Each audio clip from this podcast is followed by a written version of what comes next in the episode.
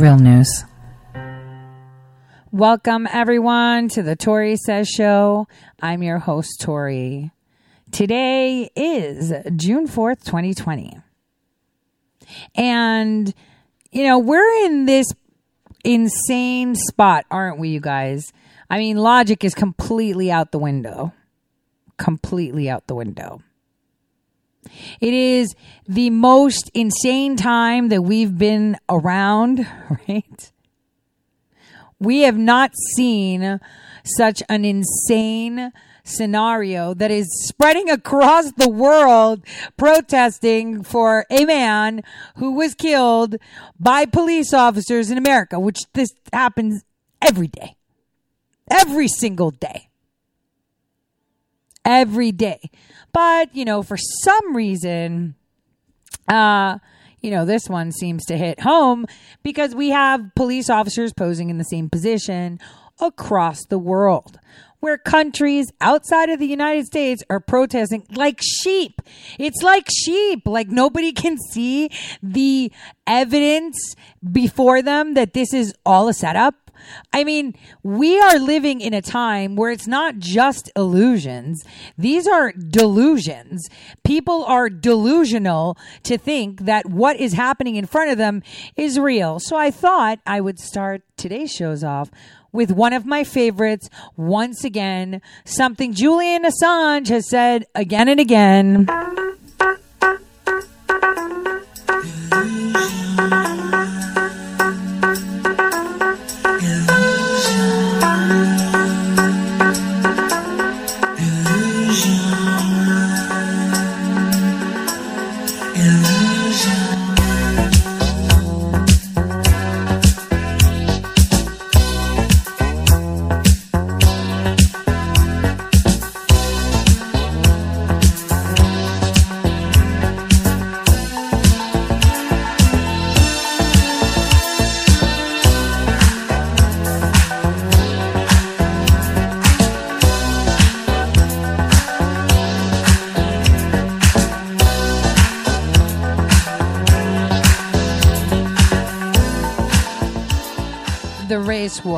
An illusion.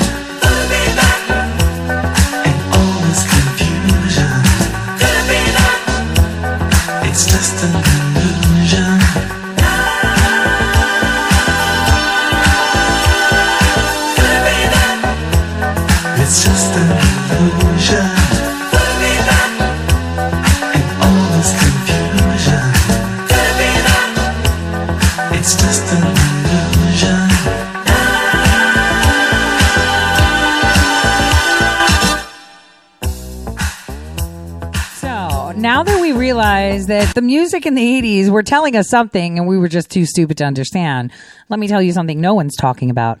So uh, we know that these are all staged riots.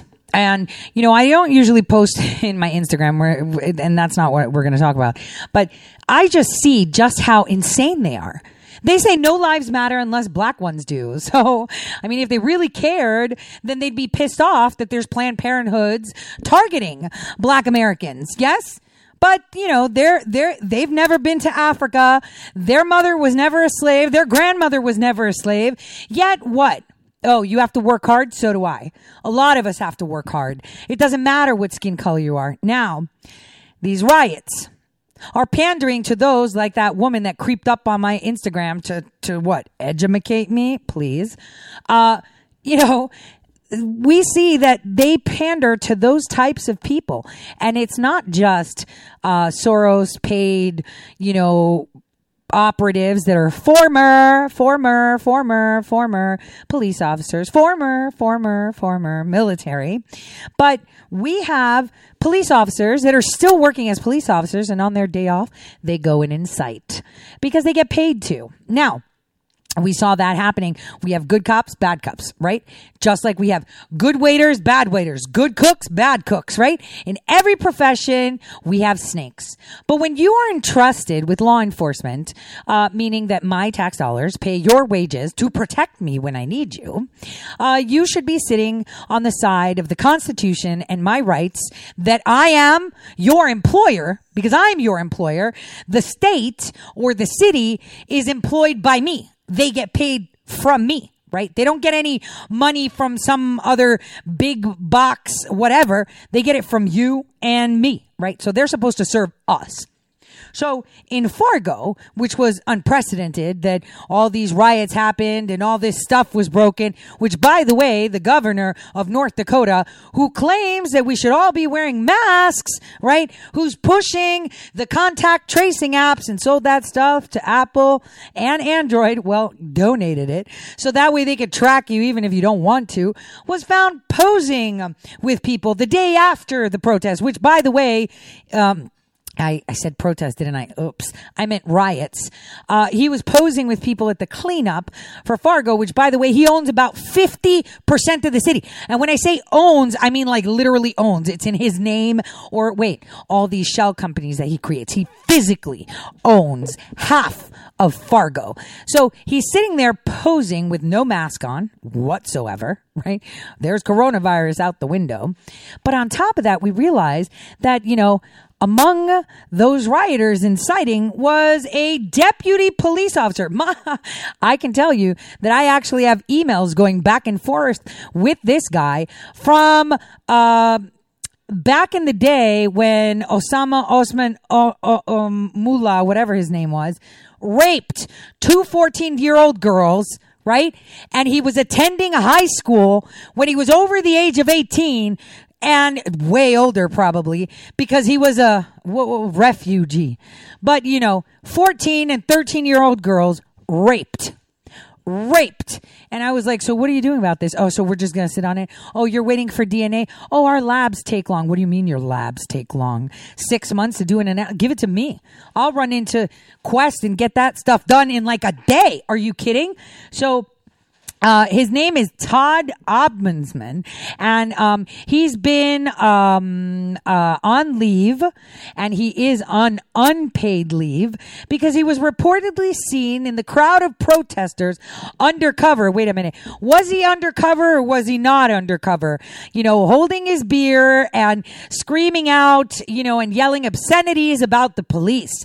According to a release, he was acting on his own and did not have permission to do so. So was he undercover or was he acting on his own? Undercover for who? So this is where you can suss out the rubbish. So we had deputy chief of police. Are you understanding?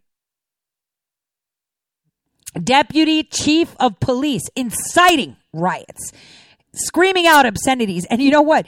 All the Fargo Police Department looked like tools. They were posing with these people like, oh, I care about you. Oh, I love you.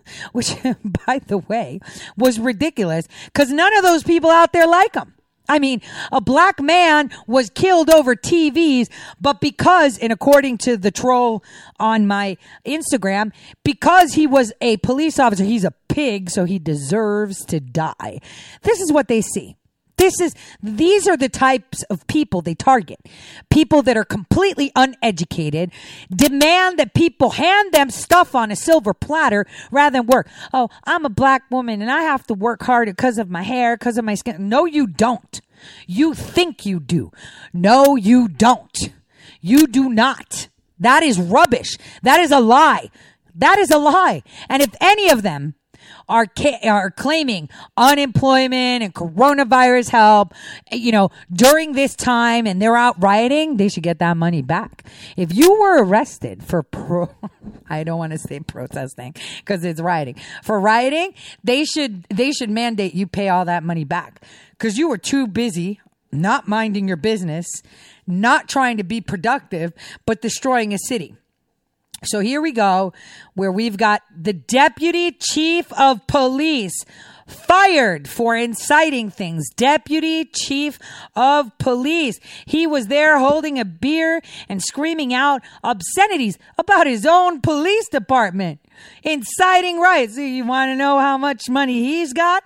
Let's find out his house. Oh, wait, wait, wait. We're not going to do that just yet. Let it go. Let it go, right? This is where we're at. Everything is an illusion. They tell you, they tell you that this is all about race. They tell you about how they're suppressed. Black Lives Matter is part of Antifa. You can, it's one movement, anti-American movement, anti-freedom movement. It is a globalist movement and they are picking on the dumbest people ever so they can spark and spark because they've got parents that are bitter because whatever. Whatever happened to them? Yeah, they don't like you because you. But let me tell you something. There is racism everywhere, everywhere against whites, polka dot, red, yellow, black, you name it. Because there are ignorant people that are just racist. I've come across from them where they talk about other people that are not their color, like there's some form of a lesser god that gave birth. You know, they came to this earth from a lesser god because that's their color. There are people like that, but that's 0.0000%. This is all an illusion, this race war. It's an illusion because you know what they're doing? They are setting fires to us so we can fight, create a bloodbath, so we could do the work for them. They want to annihilate us. They're going to let us do it for them. And you know what? That's what they want. Let's go into white suburbia and set that up. No, they're going to set it up. They're going to start pumping out them bullets because you can't go to a farmer's land or anybody's house and expect to come out alive if they are armed and ready. I was talking to a um a an officer in my area and she was telling me let me tell you something she is a an independent black woman right she was telling me man these riots is crazy you know i da da da da da whatever she said I got my pieces in my house. Somebody rolls up there, I'm lighting them up. That's exactly how real Americans think.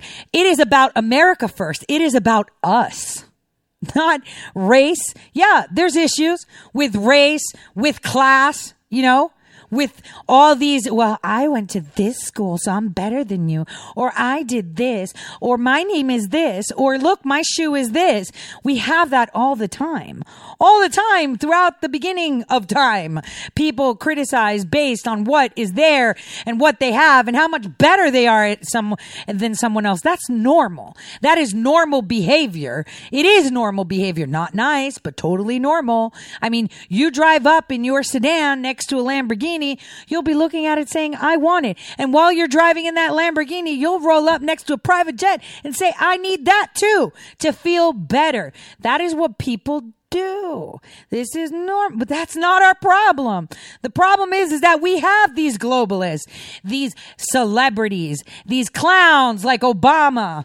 Barack Hussein Obama that are that are sitting in their castles and telling you to light fires in your neighborhood, to shoot up your neighborhood, to kill people in your neighborhood and eradicate the police.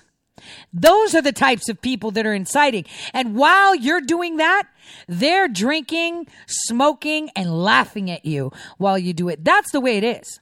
That's what they're doing because it's all an illusion. They're telling you we have a problem. Now, let me not get started to kneeling to a mob.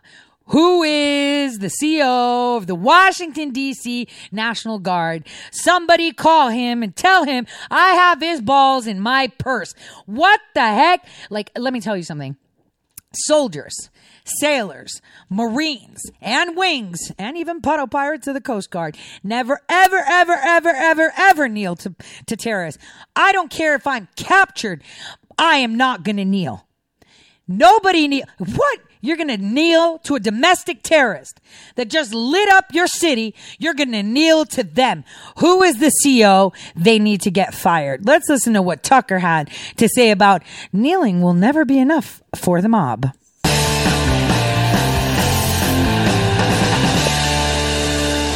Good evening and welcome to Tucker Carlson tonight. For many of us, this has been one of the saddest, most painful weeks in memory. Depressing doesn't even begin to describe it. We have watched as mobs of violent cretins have burned our cities, defaced our monuments, beaten old women in the street, shot police officers, and stolen everything in sight, stealing everything. How many innocent Americans have these people hurt? How many have they murdered? We don't know that number, but it's the country itself that so many of us worry about at this point. After we've watched what's happened over the last week, how do we put the society back together? Can we? We don't know that either. If you're grieving for America tonight, you are not alone. Millions feel the same way you do. So many of our leaders, by contrast, are not grieving. They seem exhilarated. They feel nothing as our nation descends into anarchy. They see chaos instead as an opportunity, a chance to solidify their control, to increase their market share, to win elections. They have no interest in talking about the details of what is actually happening out there on our streets. In fact, they're hiding those details. They're demanding that you forget what you saw. Don't forget it. Remember all of it, every bit, because it's proof of who they are. This is who they are.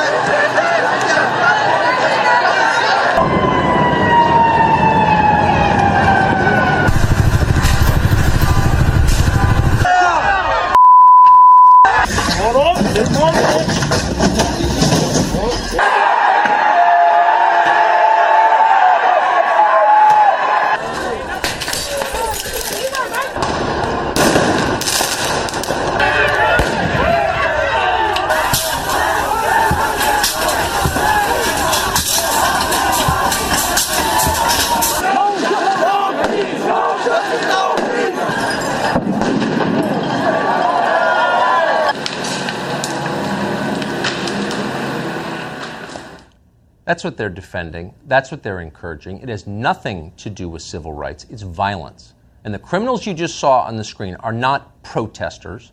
The people cheering them on from their TV studios have no patience for real protests or real protesters.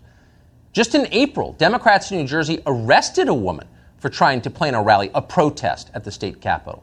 The New York Times said nothing when they did that because they approved. That's how they really feel about any political expression they can't control. They crush it. What they support is more power for themselves, and they're willing to use gangs of thugs to get it. Here's one of their protesters.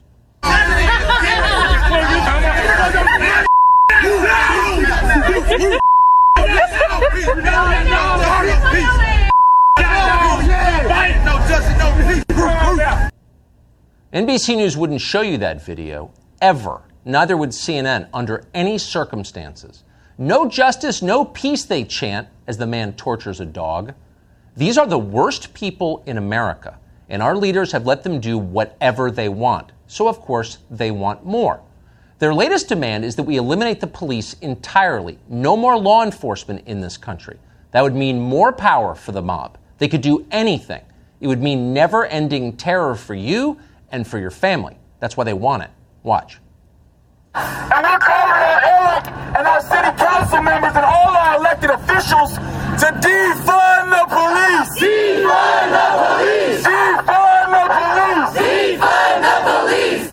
Defund the police. No sane person would dare to have said something like that in public just a week and a half ago. Now, a member of Congress has endorsed the idea, Rashida Tlaib.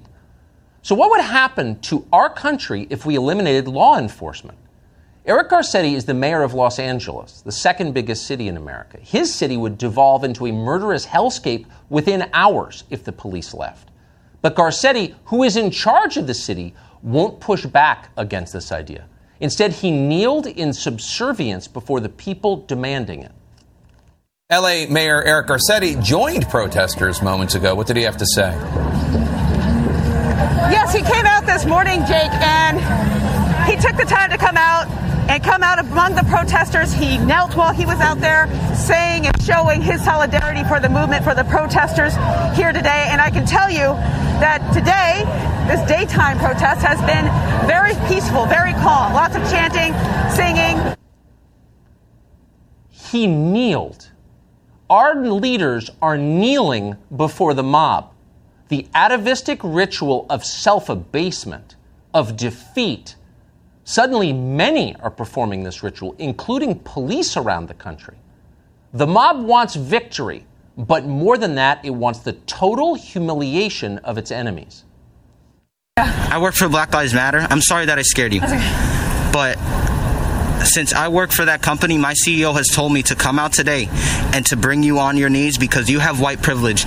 So if they see that a white person is getting on their knees, that shows solidarity for the situation. The situation. And could you just please apologize for, you know, for your white privilege? Just apologize? I am. I'm trying to think of the right words to say because that's a that's a big thing to say. It's- it's big. It comes from It's so it's large in this Let me just say something. This clip that uh, Tucker Carlson is playing was flagged on my Tori Says page on Facebook as fake news. There is a cover on it because some guy in another country said that it was misrepresenting. Misrepresenting what? Can you hear her? She's physically on her knees. Can you hear her? That she needs to apologize for the color of her skin. Yet they flagged it as fake news. I kid you not. It is on my Tori Says page on Facebook. You will see it's fake news and that they fact check it. They fact check this. this country. I'm incredibly I'm incredibly sorry. Why do we kneel? We kneel because we've lost. We kneel before our victors because they have won. We put down our resistance, we beg for their mercy. But mobs rarely forgive. We're on your side, we shout. We're in solidarity. Spare us. But they never do. Yeah, there's a the the white liberals giving a thumbs up to the mob. He's showing that video. You guys all saw it, right? Where these guys, these frat boys, all white liberals, yeah, thumbs up. We're on your side and they were throwing things in their window. Listen to it. Why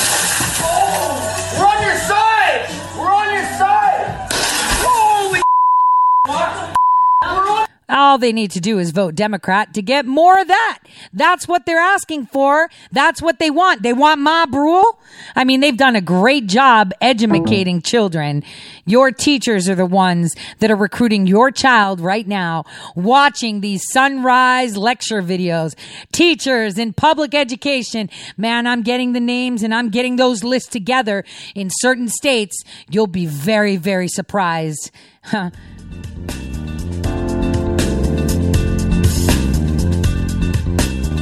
I'll see, you right after this break.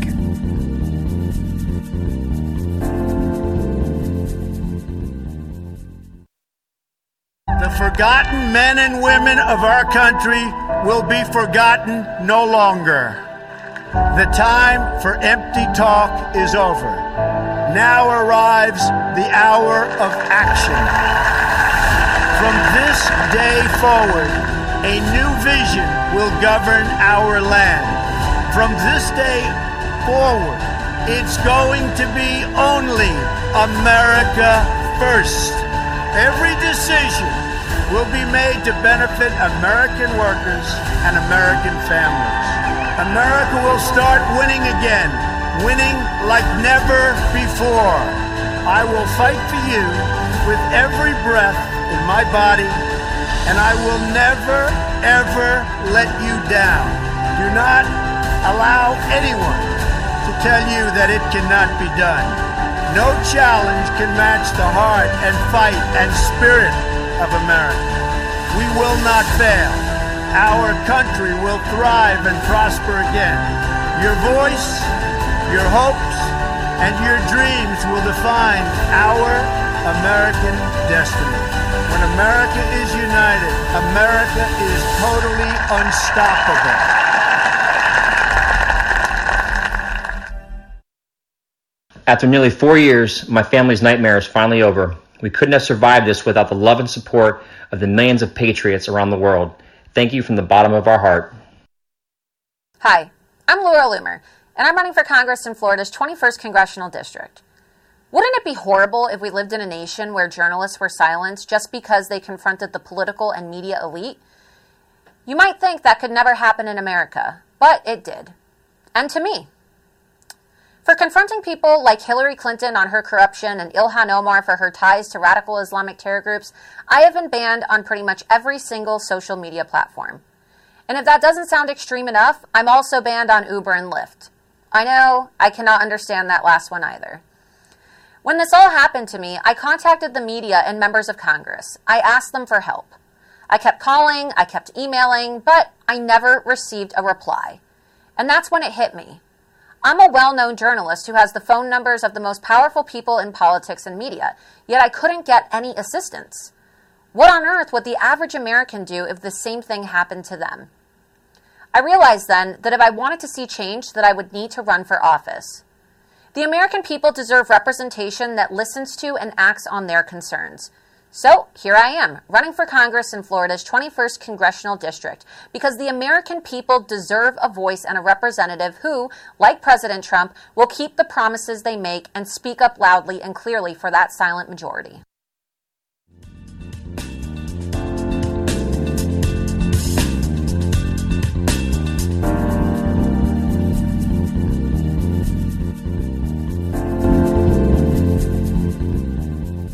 So this illusion of a race war, this illusion of a race war is targeting idiots. People that have no mind of their own, that have lost the ability to critically think, lost the ability to see past the rubbish, past the rubbish, super rubbish. And yet here we are. It's 2020. Take a listen to what else Tucker has to tell us. I absolutely adore him. We're on your side as the rock comes through the window. You think the mob cares? No. What's happening to this country? Why are Americans surrendering to violent mobs? Well, because they've been told they have to. Everything we're now watching, the looting, the arson, the killing, has a purpose. The purpose, we're told again and again, is to end racist police violence against African Americans. We are told that that is the single greatest scourge in this country. For the past 400 years stemming from slavery, there has been a genocide of black people in this country. I'm sick and tired of seeing black men and women be killed and nothing be done about it. We had a black man in the office, bro. They were still killing us, bro.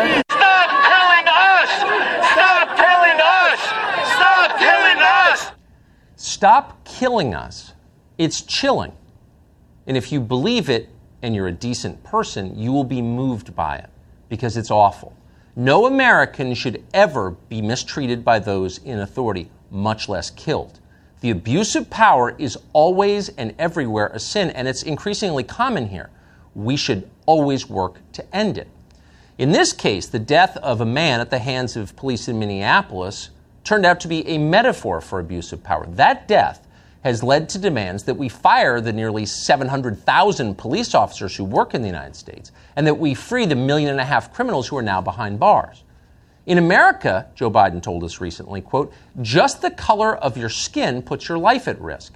Senator Cory Booker of New Jersey strongly agreed with that. Quote, We have so many people in our country, Booker said yesterday, African American men, mostly unarmed, being murdered by police officers and no way of holding them accountable. So many people murdered by police officers, unarmed, says Cory Booker. You're hearing a lot of people in authority tell you that every day, every hour. One group of pro athletes just announced that, quote, it seems like every week a new tragedy unfolds before our very eyes where people are being killed by police violence. Each time we tweet, we pray, we mourn, only to repeat the cycle a few days later. End quote. In the words of Ben Crump, who's the lawyer representing George Floyd's family in Minneapolis, what we are witnessing here in America is, quote, genocide. Genocide. If you believed we were seeing genocide, then you might understand the riots now in progress. There's nothing worse than genocide. But is it happening? Is any of this true? We should find out. Facts matter. What exactly are the numbers? We found the numbers, and we're going to go through them with you in some detail tonight because it's worth it. Since 2015, the Washington Post has maintained a comprehensive database of fatal police shootings in this country. Last year, the Post logged a total of 1,004 killings. Of the 802 shootings in which the race of the police officer and the suspect was noted, 371 of those killed were white, 236 were black. The vast majority of those killed were not, in fact, unarmed. The vast majority were armed, and African American suspects were significantly more likely to have a deadly weapon than white suspects. Yet more white suspects were killed. Overall, there were a total of precisely 10 cases in the United States last year, according to the Washington Post, in which unarmed African Americans were fatally shot by the police. There were nine men and one woman. Now, as we said, a lot is at stake. The country is at stake. So we want to take the time now to go through these case by case into the specifics. The first was a man called Channara Pheap. He was killed by a Knoxville police officer called Dylan Williams. According to Williams, Pheap attacked him, choked him, and then used a taser on him, the suspect on the police officer, before the officer shot him. Five eyewitnesses corroborated the officer's claim, and the officer was not charged. The second case concerns a man called Marcus McVae. He was, by any description, a career criminal from San Angelo, Texas. He'd been convicted of aggravated assault, assault on a public servant, and organized criminal activity. At the time he was killed, he was wanted on drug dealing charges. A Texas state trooper pulled him over. McVae fled in his car, then he fled on foot into the woods. There he fought with a trooper and was shot and killed. The officer was not charged in that case. Marzues Scott assaulted a shop employee. When a female police officer arrived and ordered the suspect toward her car, he instead charged her and knocked her to the ground. At that point, she shot and killed him. The entire incident was caught on body camera. The officer was not charged. Ryan Twyman was being approached by two LA County deputies when he backed into one of them with his vehicle. The deputy was caught in the car door. He and his partner opened fire. The deputies were not charged in that case. Melvin Watkins of East Baton Rouge, Louisiana, was shot by a deputy after he allegedly drove his car toward the deputy at high speed. The deputy was not charged. Isaiah Lewis, meanwhile, wasn't just unarmed, he was completely naked. Williams broke into a house and then attacked a police officer. The police tased Williams, but he kept coming at them and attacking. The officers shot him. They were not charged. Atatiana Johnson Jefferson was shot by a Fort Worth deputy called Aaron Dean. A neighbor had called a non emergency number after seeing Johnson's door open, thinking something might be wrong. Police arrived. Johnson saw them approach from a window and was holding a gun at the time. According to body camera footage, the officer shot Johnson within seconds. Jefferson, that officer has been charged with homicide. Christopher Whitfield was shot and killed in a place called Ethel, Louisiana. He had robbed a gas station. Deputy Glenn Sims said his gun discharged accidentally while grappling with Whitfield's. Sims, who is black himself, was not charged in that killing. Kevin Mason was shot by police during a multi hour standoff.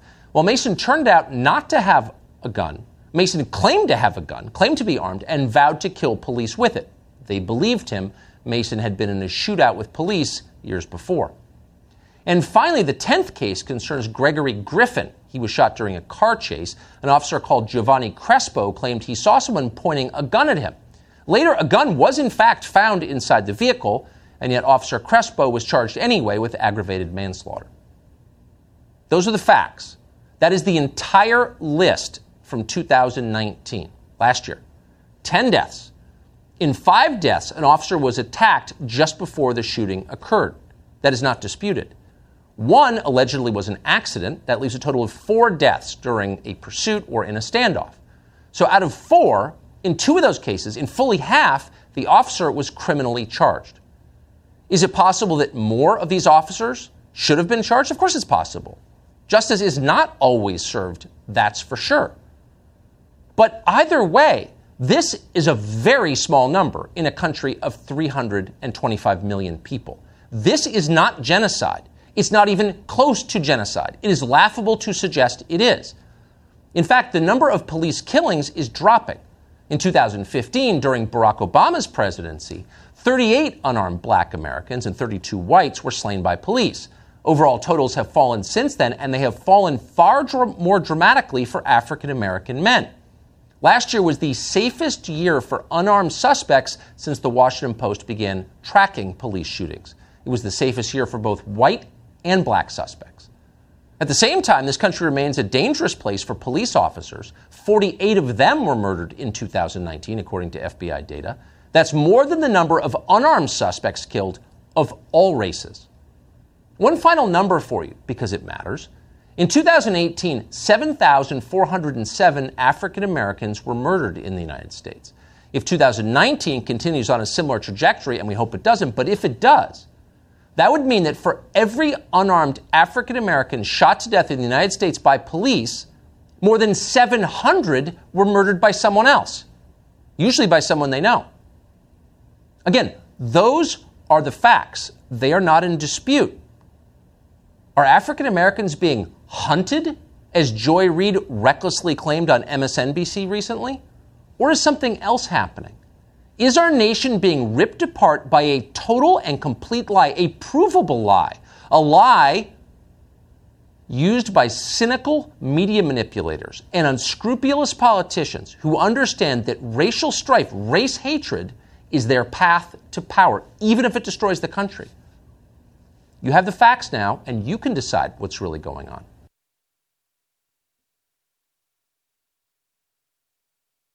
Now where do we go with this right where do we go with this how do we fix this you know we have them telling us that everybody wants to kill them everyone's everybody wants to cause harm to them when it's not the case it's a lie and what they're doing is giving us the illusion of a race war. So now I'm going to hop over to the live briefing of uh, Attorney General Barr that started about five minutes ago. Here we go. confronting two serious challenges to the rule of law.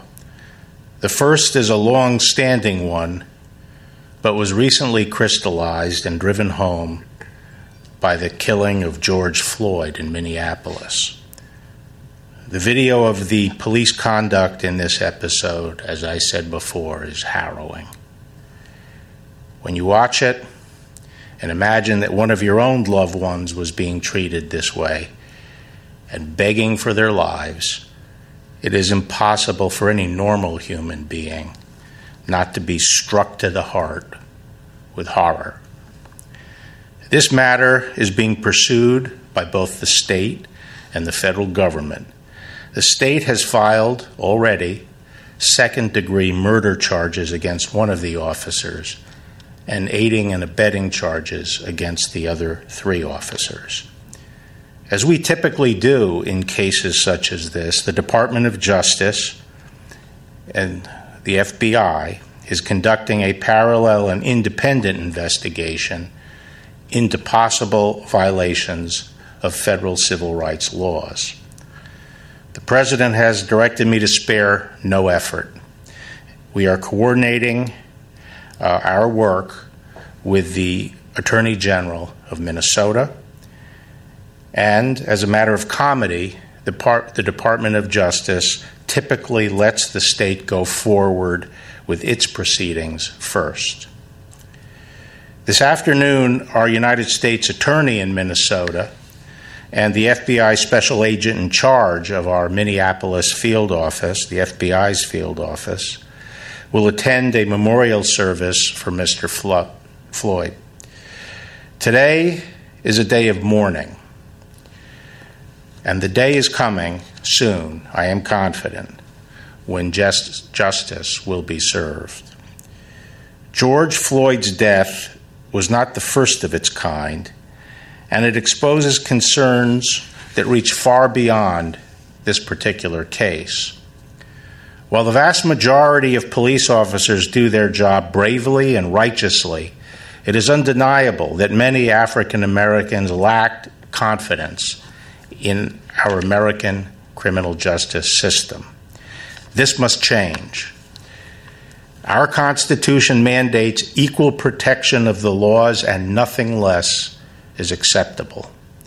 As the nation's leading federal law enforcement agency, the Department of Justice will do its part. I believe that police chiefs and law enforcement officials and leaders around the country are committed to ensuring that racism plays no part in law enforcement and that everyone receives equal protection of the laws. In October 2019, the President established the first Commission on Law Enforcement since the 1960s. And I am meeting with them later this month, and I have been talking to law enforcement leaders around the country. And in the weeks and months ahead, we will be working with community leaders to find constructive solutions so that Mr. Floyd's death will not have been in vain. We will work hard to bring good out of bad.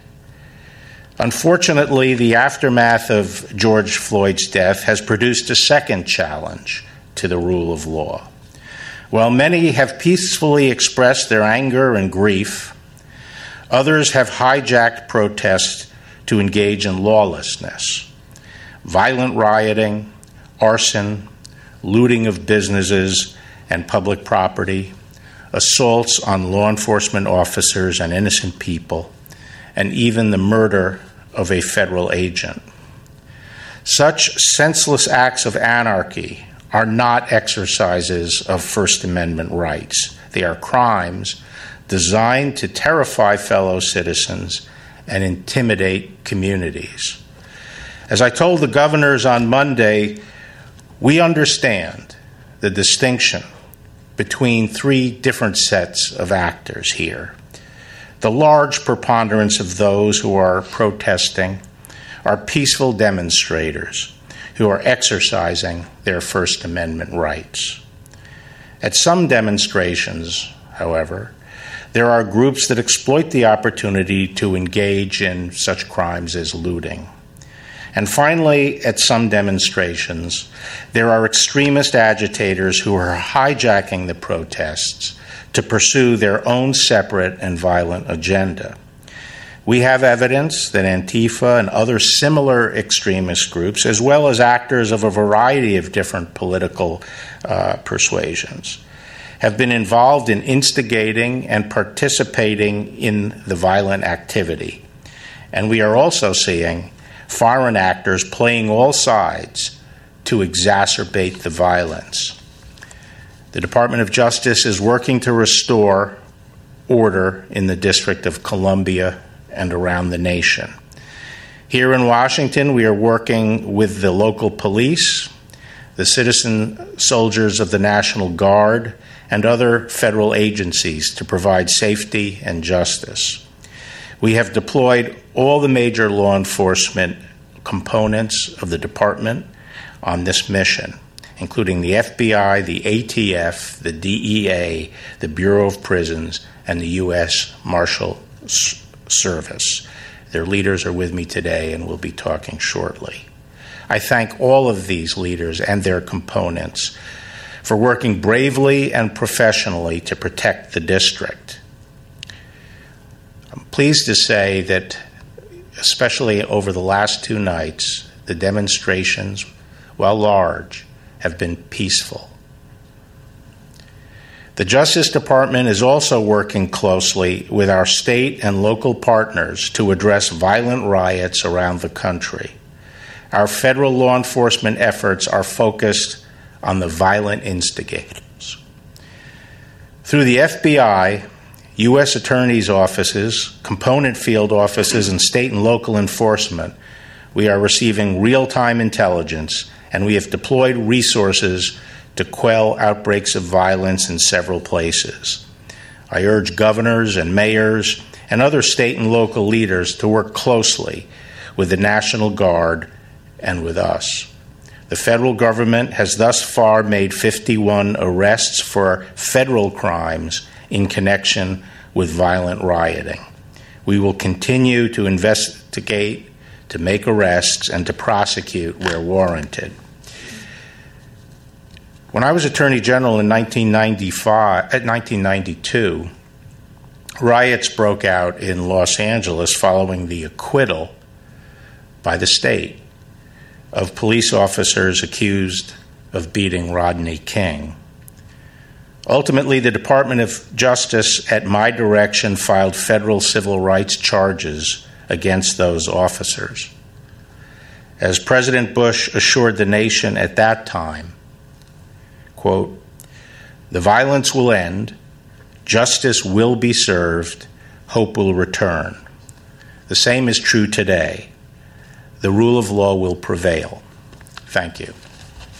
Now I'd like to introduce my colleague, Chris Wray, the director of the FBI, and I have to say, this is the FBI that I've had the pleasure of working with over the last few days, the FBI that I know and love, that have really stood up here and performed magnificently, not only here in D.C., but around the country and in all their field offices. And uh, their uh, enforcement functions, their intelligence functions are now in full gear. Uh, and I'm confident that with the FBI's leadership, we are going to deal effectively with the criminals who are involved in extremist violence. Chris?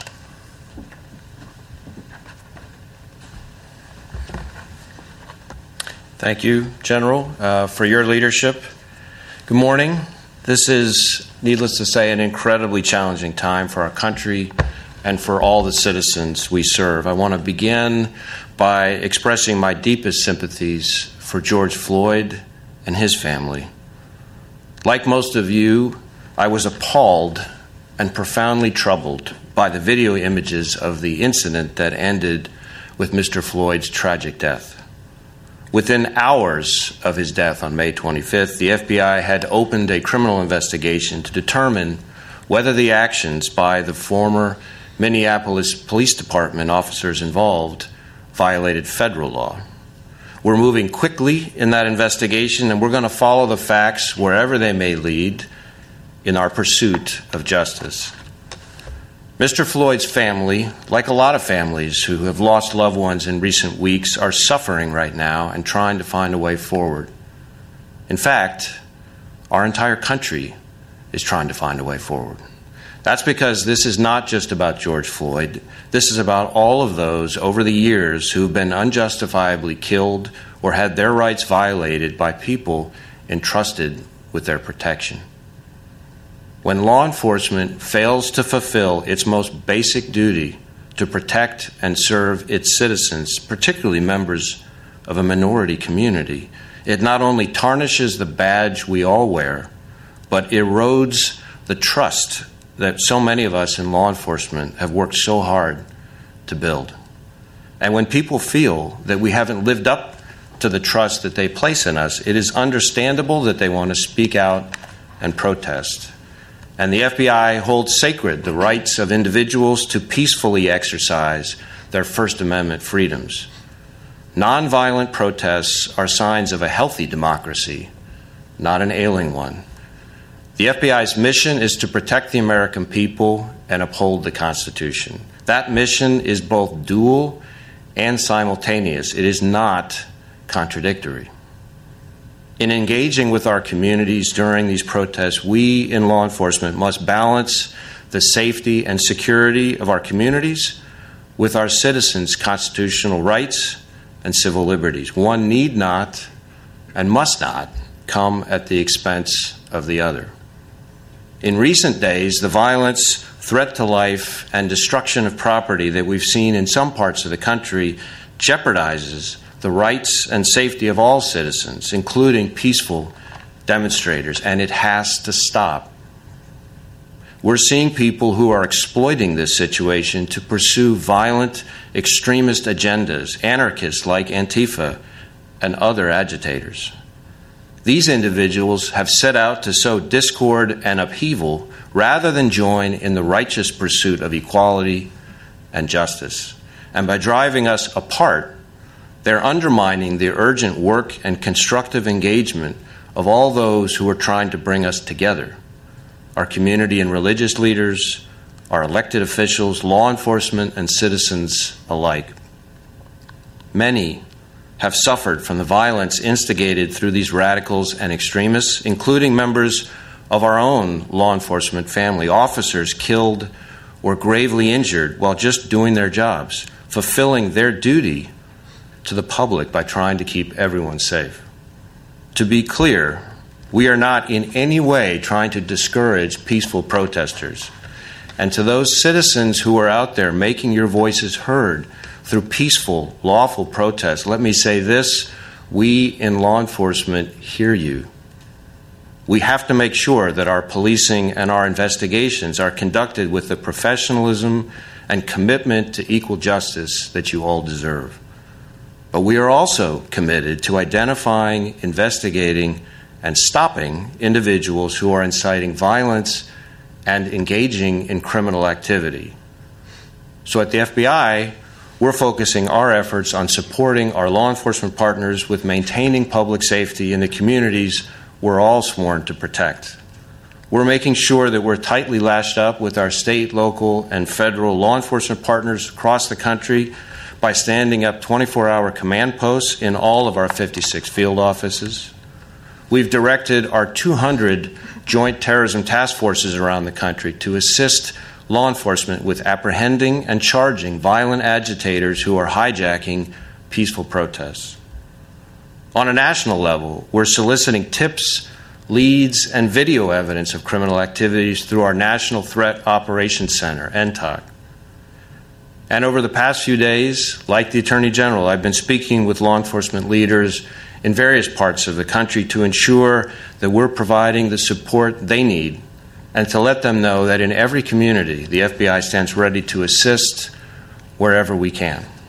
The relationships that we've built with our law enforcement and community partners are more important now than ever. Because the reality is, we can't do our jobs without the trust of the American people.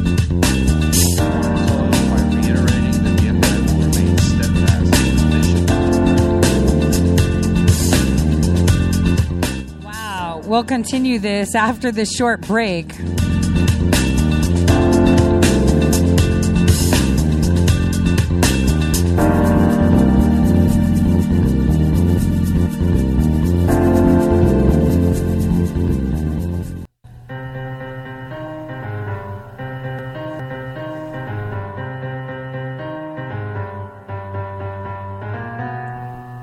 News. All right, welcome back, everyone, to the Tori Says Show. So, before we continue listening to what Christopher Wray has to say, I want to say, how do you quell any growing protests that are coming against you? I want you guys to know that all of these protests, riots, and threats of violence are all for one reason and one reason only to make sure that they don't go to jail. They are pulling the last trigger in the chamber other than taking out the commander in chief. And so this is where we're at.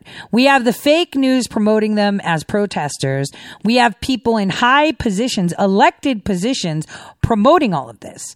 This is chaos. Chaos and mob action. I mean, bottom line is Article 1, Section 9 of the U.S. Constitution says the privilege of the writ habeas corpus shall not be suspended unless when in cases of rebellion or invasion, the public safety may require it, right? Now, a lot of people are like, oh my gosh, President Trump is taking away all my rights. He's bringing in martial law. Well, this is how we're going to round up every single one of them. Every idiot that stole a phone, every idiot that stole AirPods, iPads, you name it, any idiot that did that, they'll find you. All of that stuff is coded. The cameras everywhere. Like I was walking down the street in my city and I was like, damn, they have a lot of 360 cameras. These people are stupid. They think they'll get away with it because they're wearing a mask or something.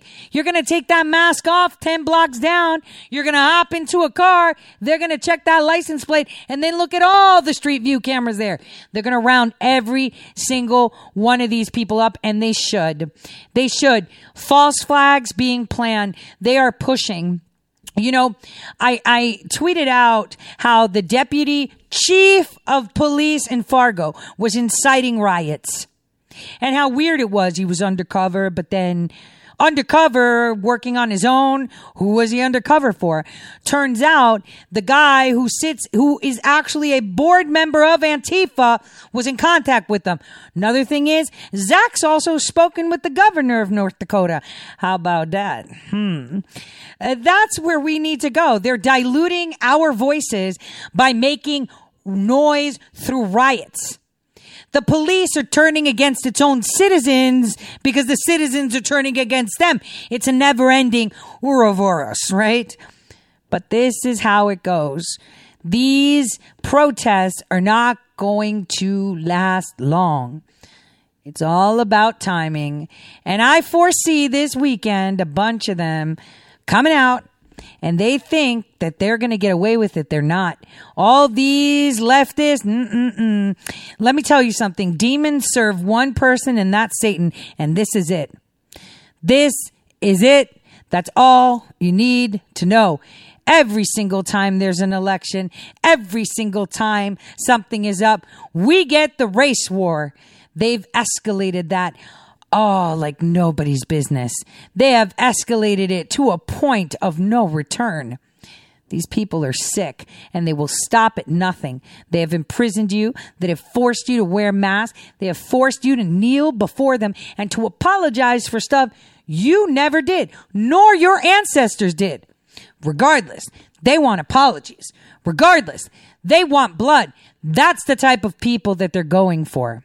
People like, ah, so the thing is, you know, once we look more into this uh, Black Lives Matter, we can see a lot about this. We could see a lot about what is really going on. And what's really going on is that I see we're under attack. And who's attacking us? We're not we're not attacking each other. They are weaponizing American citizens to attack other American citizens so we can have a bloodbath while they sit back, kick back with their margaritas, and watch us burn. And all those idiots that are being incited are the ones they're using as tools. Now, before we delve into more stuff, uh, maybe General Mattis, because, you know, I got a lot of heat for talking about him uh, back in 2018. Nobody liked it. I mean, I, like I said, it's all. It's all an illusion. They like you to think that we have race wars. They like you to think that they're in control, but they're not. Take a listen to what Wray had to say. Let's finish this up. to protect the American people and uphold the Constitution. Protecting civil liberties and civil rights has been part of our mission since the days of the civil rights movement. Those investigations are at the heart of what we do for the simple reason that civil liberties and civil rights are at the very heart of who we are as Americans. Before the Civil Rights Act of 1964, the federal government largely left protection of civil rights to state and local governments, and it took the Mississippi burning case and the Civil Rights Act for the federal government and the FBI to get off the sidelines and to begin to fully protect civil rights for all people of color. Since then, we've been working hard to identify and prevent hate crimes and to investigate abuses of power and authority. Our civil rights cases are among the most important work we do, and that will never change. Now, I will repeat today what I've long believed about the men and women of law enforcement. It takes an incredibly special person to willingly put his or her life on the line for a complete stranger. And to get up day after day after day and do that is extraordinary. And in these turbulent times, we won't forget the bravery of our law enforcement members who have risked life and safety to protect the public and keep the peace. But the difficulty of that job doesn't diminish the role we play in society, which is to protect and serve all citizens, no matter their race, creed, orientation, or station in life. And when we lose sight of those solemn obligations to the citizens we serve, the protectors can quickly become the oppressors, particularly for communities of color. As law enforcement, we're bound by an oath to serve all members of our community with equal compassion, professionalism, dignity, and respect. The American people should expect nothing less from us. Thank you.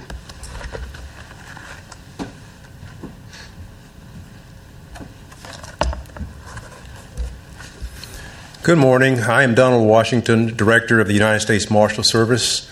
First of all, thank you, Attorney General Barr. Let me begin by specially noting that today marks the first of three days in which the family, the friends, and the loved ones will host memorials to honor the life of George Floyd in Minnesota, North Carolina, and in Texas. On behalf of the men and women of the United States Marshal Service and personally, I extend my deepest sympathy and my heartfelt condolences to the family of George Floyd. What started as, as peaceful protests in Minnesota after the death of Mr. Floyd has morphed into a national emergency, resulting in many injuries to many people, thousands of arrests, along with arson, theft, and vandalism to property in many cities. As of last night, U.S. Marshals report damage and vandalism to 21 federal courthouses located in 15 states and the District of Columbia. There has been damage and vandalism to many other federal properties. The U.S. Marshal Service is assisting other agencies in efforts to address violent disturbances that have occurred in the District of Columbia and in other cities around the United States. Peaceful protests are good for our country. This right should be respected by all persons, and this right absolutely deserves the full protection of officers of the law. Among our basic functions is the absolute duty to protect people who are exercising constitutional rights. However, rioters, arsonists, thieves, looters, and their protagonists are criminals. They have undermined peaceful and lawful demonstrations and protests. These criminals threaten our basic constitutional rights to life, liberty, and the pursuit of happiness, and they must be brought to justice. Since the earliest days, just after our nation's birth, U.S. Marshals have worked to ensure the rule of law by making sure that the federal judiciary and the federal judicial process operate unfettered and unintimidated. We have also worked tirelessly over the years to bring thousands and thousands of fugitives to justice, and today one of our primary missions is to find and protect endangered children.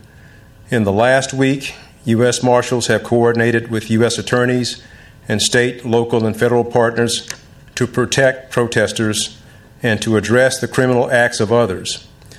Deputy U.S. Marshals are assisting with and conducting criminal investigations required by the criminal acts of persons who are instigating and causing violence against persons and property, where such acts violate federal laws.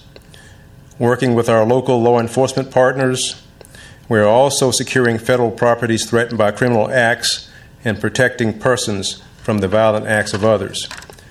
I believe strongly that this special mission is important to our democracy. We will protect those who are engaged in lawful pro- protests, but we will arrest those who commit felonies in our presence. We are working violent crime warrants and investigating gang activities that incite riots or terrorism. We are assisting and partnering with federal, state, and local authorities consistent with our broad federal jurisdiction. To our local governments and private sector leaders, we know that we are stronger, much stronger, when we work together. We will achieve our collective goals of protecting lawful protesters and lawful protests while also enforcing the law. I do not pretend, even for a moment, to speak for the other leaders here, but I am certain that we, are, that we all want local leaders to have the confidence and the conviction to request and utilize all available resources to fight violence and to protect our communities. The U.S. Marshal Service is your partner too. In summary, the U.S. Marshal Service will continue to perform our many day to day missions, and we will also assist our federal, state, and local, federal, state, and local partners during this emergency. We will work urgently to keep citizens and law enforcers safe. I thank our concerned citizens for their patience and for their continuing support, and I look forward to any questions you may have. Thank you.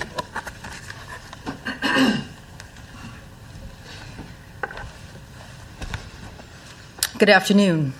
My name is Regina Lombardo, the acting director of ATF. For many special agents, one of the proudest moments is when you raise your right hand to take the oath of office to support and defend the United States Constitution. And we take that oath seriously. However, in the moment, we don't know exactly what we will be faced with, what challenges we will have to overcome in order to uphold that oath that we took. In this moment today, we express our warmest sympathies to the family of George Floyd and acknowledge the pain and suffering for his family. We also have sympathy for those that are suffering across the country. Unfortunately, where our constitutionally protected right to peacefully assemble has sometimes turned to riots and criminal acts, the resulting violence involves crimes of ATF's core mission shootings, responding to shootings, burglaries, arsons, bombings, especially destructive devices such as the Molotov cocktail. At the request of the Attorney General, ATF has provided every available resource we have deployed a large number of special agents, our special response team here in our nation's capital. We have supported the Washington Metropolitan Police Department, the United States Secret Service, and the United States Park Police to protect the public, property, and the national landmarks that belong to each and every one of you. Our national response teams are here in Washington, D.C in order to quickly respond the emerging arson incidents. We are working with the DC Fire to assess, investigate the seven incendiary fires in the DC area caused by criminals, including the arson at St. John's Church, the AFL CIO, the National Park Service Building, and the DC Fire District 4 Police Department. The individual we believe responsible for that fire at the Metro PD's Fort District has been arrested and charged. Our certified fire investigators, chemists, fire engineers, and explosive specialists are working around the clock to support the ongoing safety of operations. Across the country, ATF special agents, industry operations investigators from all 25 of our field divisions are responding to shootings, arsons, bombings, and thefts of federal firearms licensed dealers. We are providing investigative support and assistance to all of our local and state partners. ATF has responded to numerous shooting scenes at the disturbances of cities that is actively working with law, local law enforcement, and we are entering those shell casings into our National Integrated Ballistic Information Network, NIBIN. Our National Tracing Center is running traces on the recovered firearms, and we are collecting DNA from shell casings and ballistic evidence. Our crime gun intelligence centers are collecting valuable intelligence and sharing all of that information in a joint environment. ATF's JTTF representatives are working with the FBI in multiple cities as well as our Department of Justice partners, the U.S. Marshal Service, the DEA, and the, and the Bureau of Prisons, all state and local federal uh, law enforcement working in partnership. Our special agents and certified fire investigators are tracking and assisting more than 847 arsons, over 76 explosive incidents and providing valuable technical expertise and intelligence support. Two of our national response teams, our NRT, have been activated and responding to Minneapolis and St. Paul, Minnesota. just the Twin Cities, just the Twin Cities, right? Where they were trying to blow up Cleveland, not a big deal. Let's see what Barr has to say on questions. Ready? Here we go. Let's go. This is why I delayed the live thing so we can stuff through it. White House on, on H Street uh, on the northern side of Lafayette Park. And uh, it was very serious uh, rioting. Uh, the Treasury Annex, Treasury Department Annex there was broken into. Uh, a historical building on, on Lafayette Park, which is federal property, was burned down. There was a fire set at the historical uh, St. John's Church right there uh, across from the White House, uh, and uh, an old church that goes back to the uh, 18th century and is referred to as the Church of Presidents. Uh, the uh, rioters used crowbars to dig out the pavers uh, at Lafayette Park and use them as projectiles thrown at Secret Service and other uh, federal agents. There were numerous head injuries among uh, the federal personnel whose rep- responsibility uh, is to protect the White House. Just to give you an indication, but from Saturday until today, and virtually, uh, well, the, the lion's share of these injuries came over the weekend. There were 114 uh, injuries to law enforcement, most of those to federal uh, agents, and most of those inflicted right around the White House. There were 22 hospitalizations, and most of those were serious head injuries or concussions that required uh, monitoring and treatment. Uh, on Monday, uh, the president asked me to coordinate uh, the various federal law enforcement agencies, not only the multiple Department of Justice agencies, but also other agencies such as uh, those in, in the Department of Homeland Security. Uh, so we had a coordinated response and worked with the National Guard uh, and uh, also uh, with the DC police. That morning, we decided that we needed more of a buffer uh, to protect the White House and, and to protect our agents uh, and Secret Service personnel who uh, could be reached by projectiles from H Street. Uh, I made the decision that we would uh, try to move our perimeter northward by a block to provide this additional protection. And later at 2 o'clock on Monday, I met with all the various law enforcement agencies and we set our tactical plan. Uh, and that plan uh, involved moving uh, our, our perimeter a block north uh, to I Street. It was our hope to be able to do that uh, relatively quickly uh, before many demonstrators appeared that day. Unfortunately, because uh, of the uh, difficulty in getting appropriate forces uh, uh, and units uh, into place, by the time they were able to move our perimeter up to I Street, there had been a number, a large number of protesters had assembled on H Street.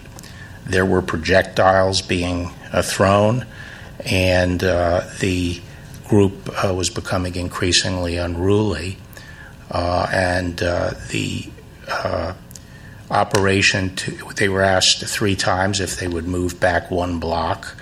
Uh, they refused, and we we proceeded to to move our perimeter out to I Street.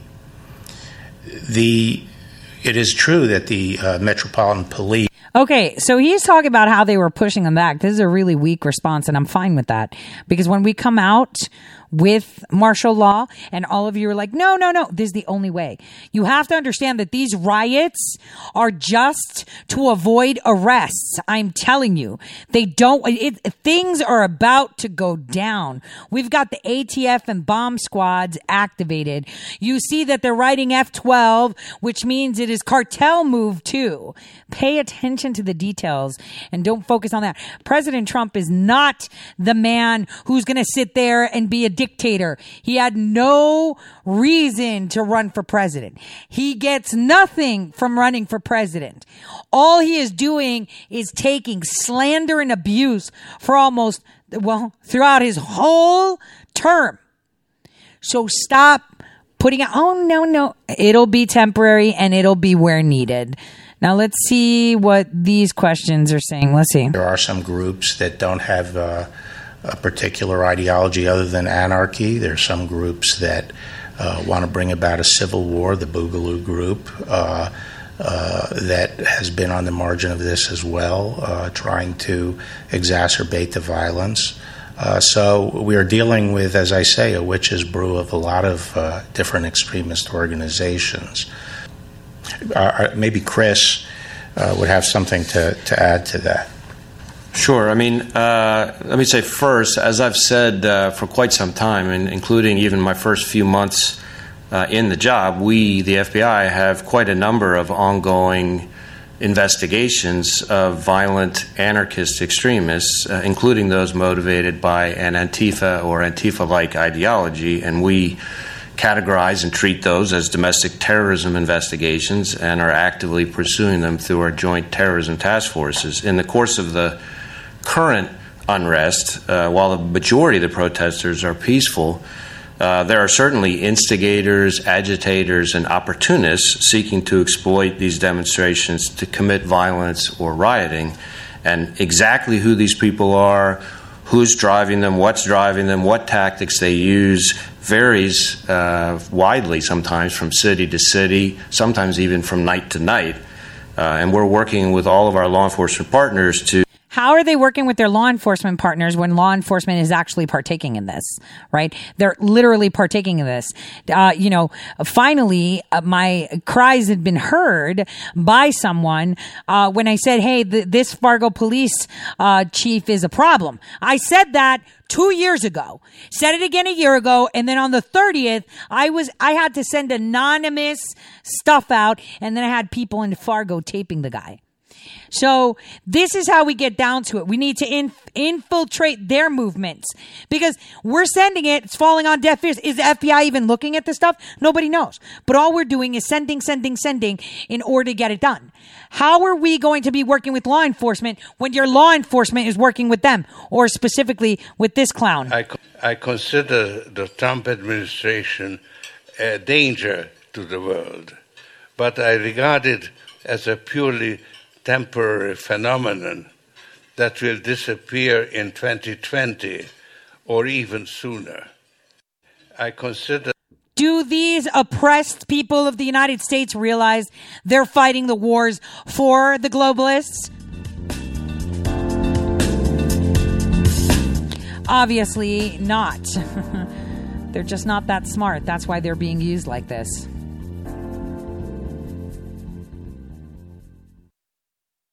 The forgotten men and women of our country will be forgotten no longer. The time for empty talk is over.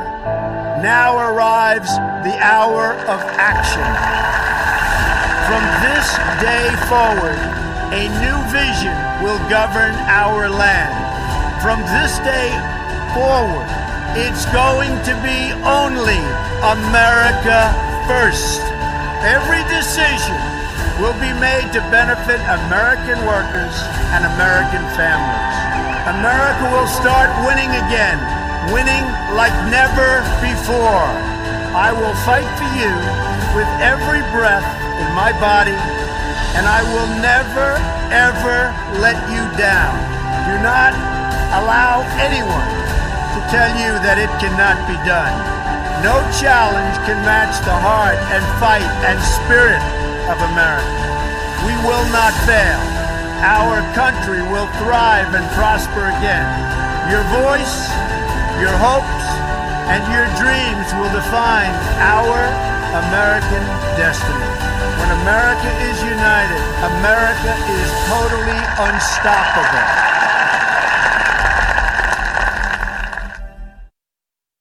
After nearly four years, my family's nightmare is finally over. We couldn't have survived this without the love and support of the millions of patriots around the world. Thank you from the bottom of our heart. Hi, I'm Laura Loomer, and I'm running for Congress in Florida's 21st Congressional District. Wouldn't it be horrible if we lived in a nation where journalists were silenced just because they confronted the political and media elite? You might think that could never happen in America, but it did. And to me. For confronting people like Hillary Clinton on her corruption and Ilhan Omar for her ties to radical Islamic terror groups, I have been banned on pretty much every single social media platform. And if that doesn't sound extreme enough, I'm also banned on Uber and Lyft. I know, I cannot understand that last one either. When this all happened to me, I contacted the media and members of Congress. I asked them for help. I kept calling, I kept emailing, but I never received a reply. And that's when it hit me. I'm a well known journalist who has the phone numbers of the most powerful people in politics and media, yet I couldn't get any assistance. What on earth would the average American do if the same thing happened to them? I realized then that if I wanted to see change that I would need to run for office. The American people deserve representation that listens to and acts on their concerns. So here I am, running for Congress in Florida's 21st Congressional District, because the American people deserve a voice and a representative who, like President Trump, will keep the promises they make and speak up loudly and clearly for that silent majority.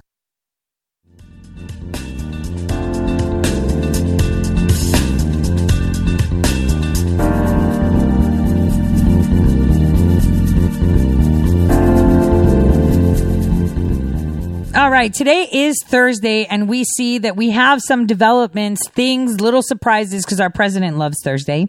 And so we'll talk about that. I just want to, uh, for those of you that are uh, driving over the road, for those of you that are having lunch and can't access uh, Twitter, YouTube at work, and are listening to me, or just simply driving and you can't, I want to um, play a clip uh, from.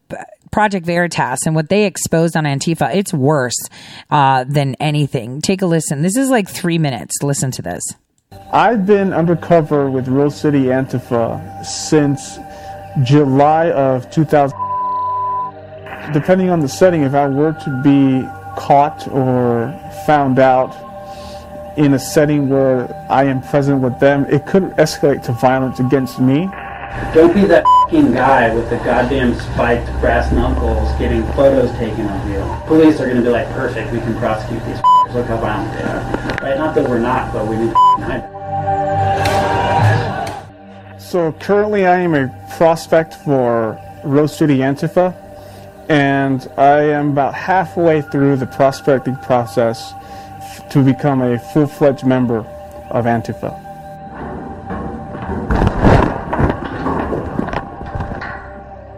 If you ruin their day, if you like heckle them, you make them feel like they look ridiculous, you make them feel outnumbered, and therefore their whole yay yay America Trump thing is going to go by the wayside. Uh, they reached out to me through Proton Mail, and we went back and forth, and there was a, an, an interview set to meet up in Portland. So to verify that I was me, they had me wear a white shirt and have a water bottle and show up at a Starbucks where a person was going to ID me and approach me and asked who I was and I told them and I followed them to the destination where the interview was going to be held. There, uh, we went to a place called Imperial. They were getting this trade craft from someone else, someone with much more experience, someone who did this for a living. Caroline, which is the founder of RCA, moved to Sweden with her husband, who is a dual citizen. So there, there's a back and forth with a European connection. Rose City Antifa holds required lectures for prospecting members in secret at In Other Words bookstore before they open. And as part of their security culture, they require us to put our phones in the bathroom in next door. Uh, this bathroom is not only away from the main room where the lecture is taking place, but also has a fan that muffles any sound from the room. The whole goal of this, right, is to get out there and do dangerous things as safely as possible. How violent is Antifa or RCA in particular? Practice things like an eye gouge. It takes very little uh, pressure to injure someone's eyes. They do not hesitate to either push back or incite some kind of violence. In our classes and in our meetings, when, before we do uh, any sort of demonstration or black bloc, you know, we talk about weapons detail and what we carry and what we should have. What is black bloc? Well, this is black bloc right now. The term is used to uh, a tactic in which individuals conceal their identity to look uniform so, so that no one can be identified in an act of a crime. With RCA, it seems much more structured, almost like a company or like a business. So, you know, I feel like there is some type of outside funding influence or resources being used.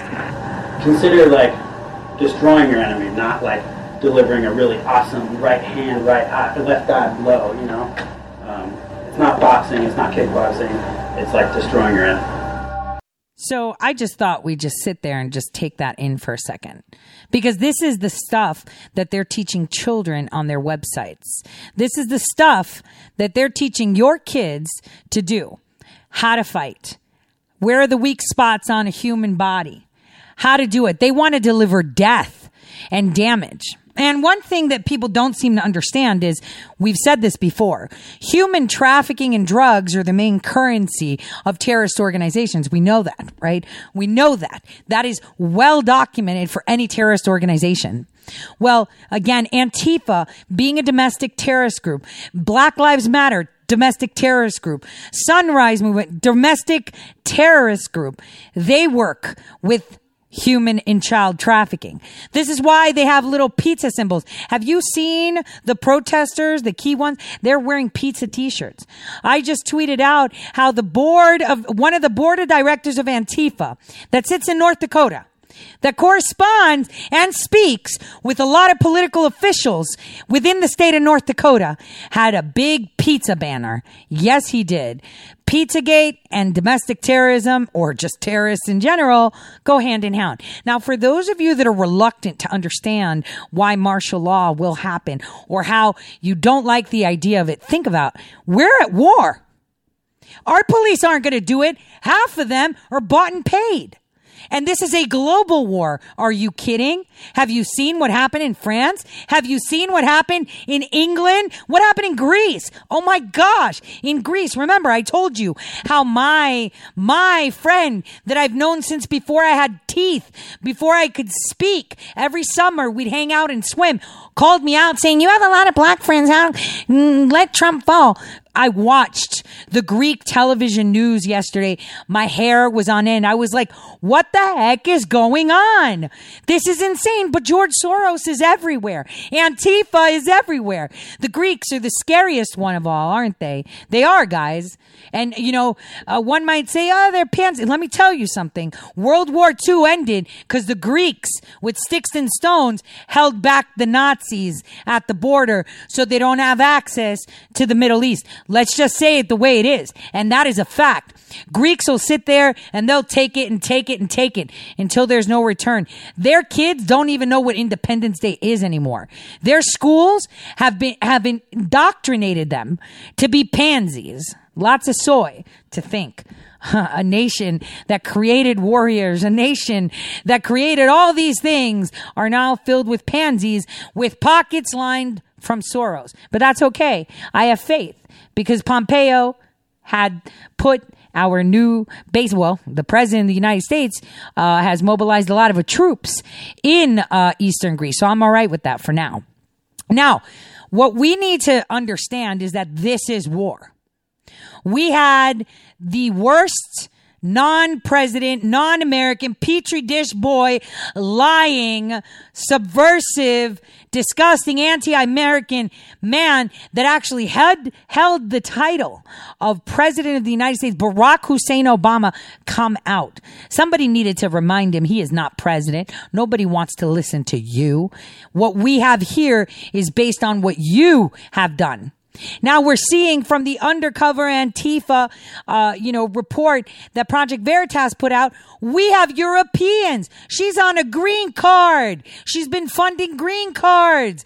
She's on a green card. Do you know that you're not allowed to riot or protest in, as as an immigrant, right? A legal immigrant. You're not you're afforded to work here and, and have a social, but you're not an American citizen. On, so you're not afforded really the same rights. And if you're advocating to overthrow the government, then you need to go. Illegal immigrants, refugees, you find them, you boot them. And I guarantee you that'll take care of 25% of the problem in Minneapolis. Boot the refugees. Boot them because most of them were the ones looting. And like Ray said, it's opportunists, it's criminals, it's all these organizations. They want to find out who's paying, who's doing. Huh? And how are you working with law enforcement, local law enforcement, when they're sitting on it? They know in the state of North Dakota, which is tiny, there's 700,000 people. In the whole state, they've got a board member of Antifa who proudly says it, and they've done nothing. Are you kidding? Are you kidding? Seriously? Remember, human and child trafficking go hand in hand with domestic terror groups. And what North Dakota is at the top of that list when it comes to human and child trafficking because they abuse the crap out of the tribes there. I feel so bad for them. So bad. Now, Speaking of let's shift gears, well, let's talk about General Mattis, where I got a lot of heat from him, you know, from a lot of people. Because I tried to explain, you know, he was in the Bilderberg meetings. He uh, was sitting on a board with Soros uh, and Kissinger, you know, this blood bank, blood investigating Theranos company, where the chick committed complete fraud and only had to pay a fine of half a million. But yet we have people people like Martin Shkreli sitting in jail for less. Why? Because he advocated uh, so that he can check Hillary Clinton's DNA. That's why. Because he brought to light how they were hiding HIV medications by hijacking the price and look at the right wingers that hated him. You know, those code pink ones, the ones that ran away from DC because they know they're coming under fire. Those are the ones you have to look at. Now, the president fired back at General Mattis, but I've told you about General. See, when you get to General Admiral status, a lot of politics play. There's a lot of politics that play. All get rich with these contracting companies, don't they? General Jones, General Hayden, General McChrystal, and General Mattis. And he had stuff to say, but I already said my piece two years ago. War of words, meanwhile, in Washington is heating up this morning. President Trump firing back at his former defense secretary after General James Mattis accused the president of, quote unquote, mocking our Constitution in a scathing new op ed. Meanwhile, there are new reports the current defense secretary, Mark Esper, might be on thin ice with the commander in chief. Our correspondent, Kristen Fisher, is live from the White House with the latest. Good morning, Kristen. Ed, over the last 48 hours, at least three former military leaders have made the exceedingly rare move of criticizing the actions of the current commander in chief.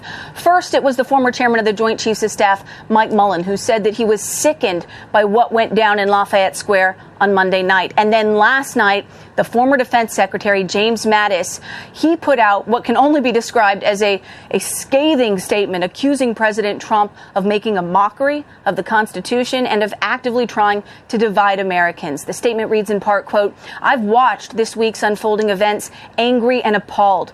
When I joined the military some 50 years ago, I swore an oath to support and defend the Constitution. Never did I dream that troops taking that same oath would be ordered under any circumstance to violate the constitutional rights of their fellow citizens, much less to provide a bizarre photo op for the elected commander in chief.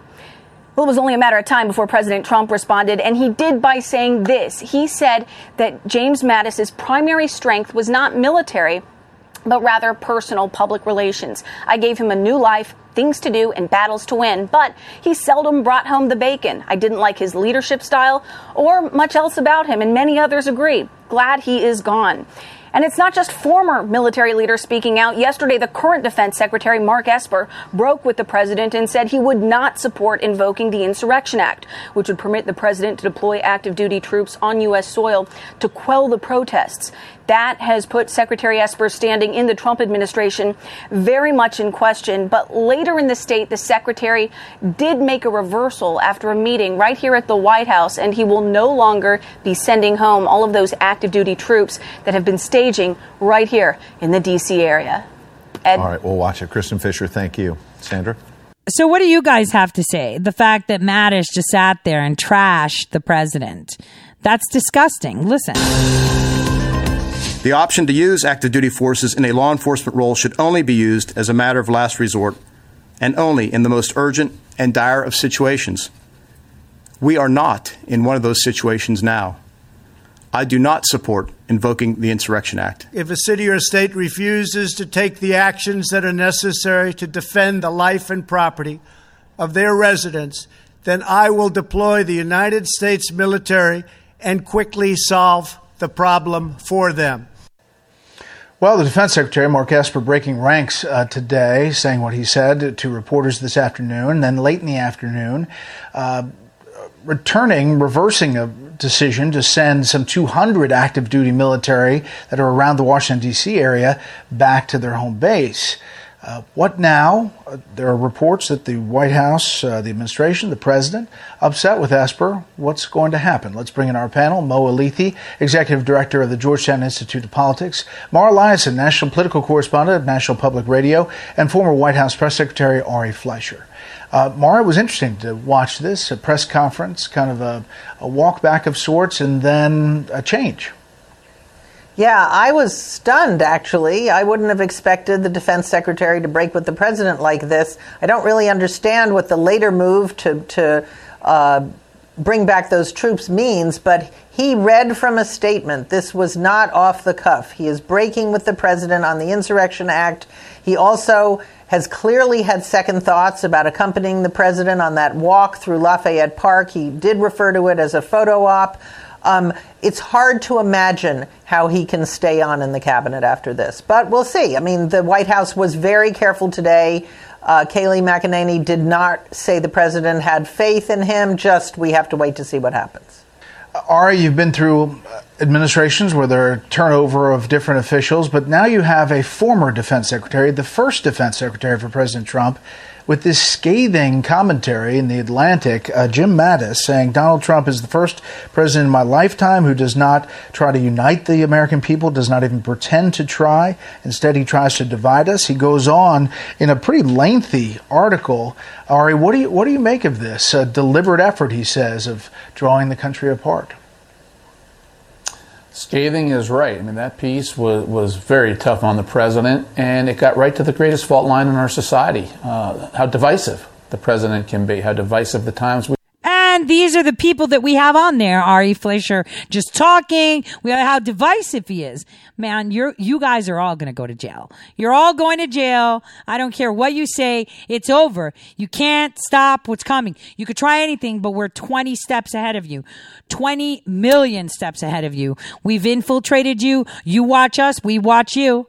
And you know, yesterday, obviously, while all this is going on, because we're not supposed to see all this, uh, we had some crazy revelations about the Russia probe. I mean, someone's obviously not telling the truth.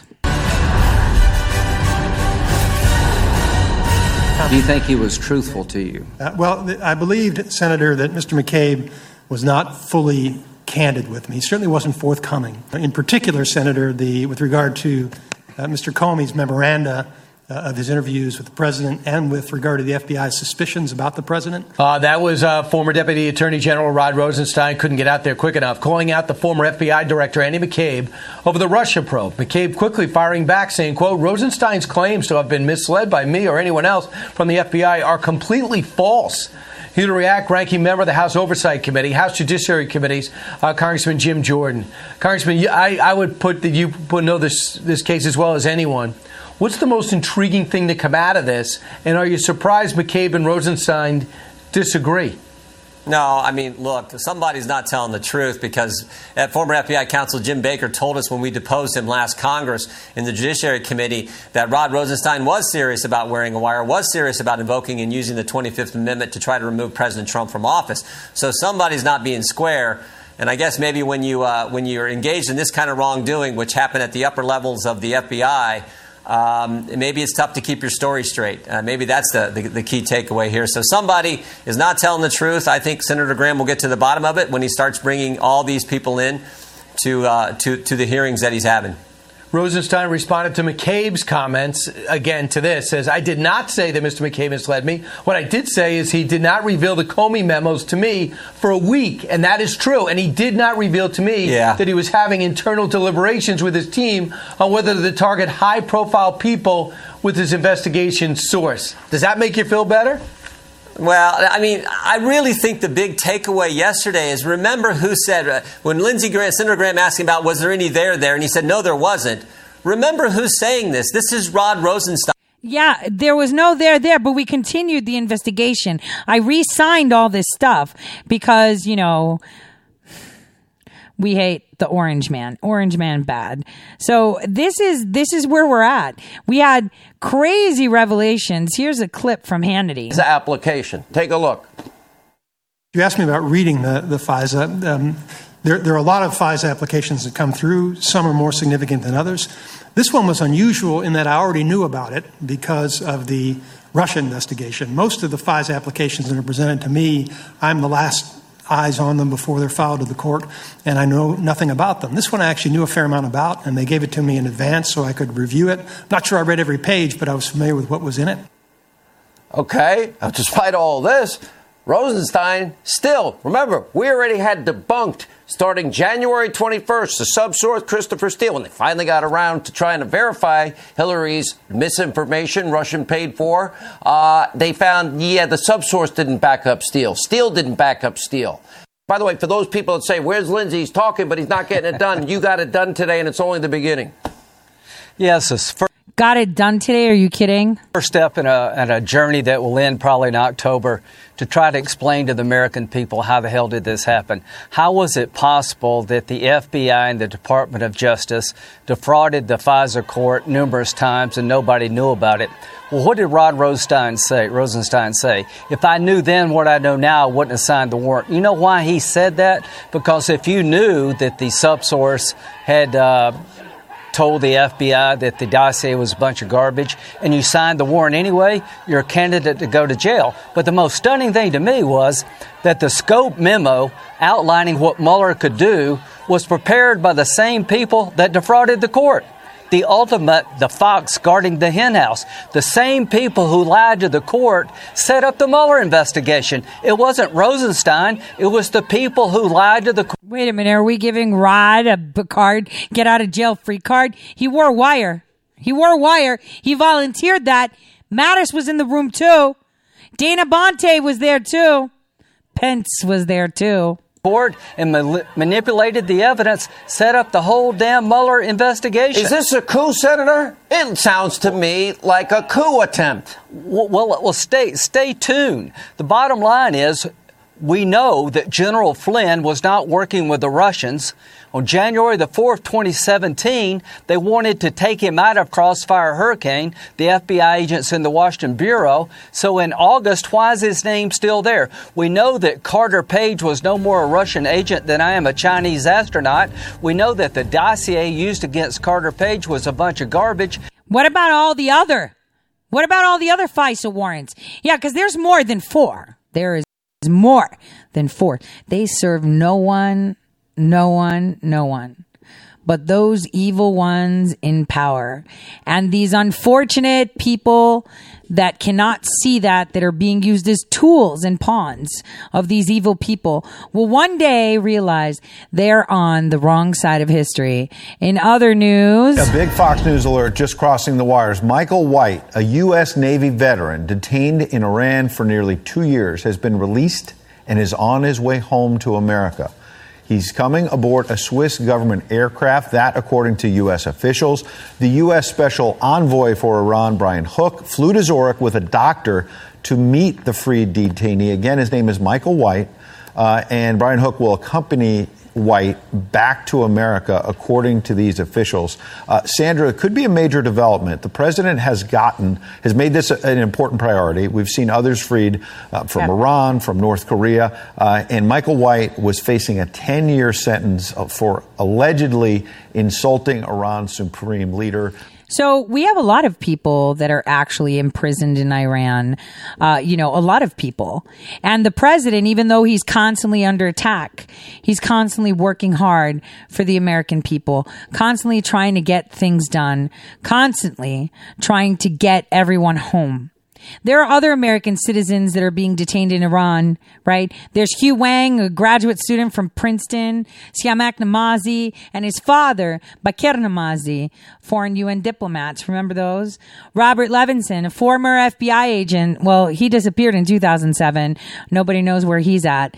Our president is working tirelessly while everyone is slandering him and attacking him. The one thing I could tell you is pray, and you better buckle up because it's about to get real ugly real fast. Well, in about an hour or so, you can also catch me on Jeffrey Doherty's show. I will be there. I mean, why not? I think all of us, commentators, show hosts, and journalists, should be getting together and having conversations because it's through conversations that solutions are found. God bless from all of us here at Red State Talk Radio.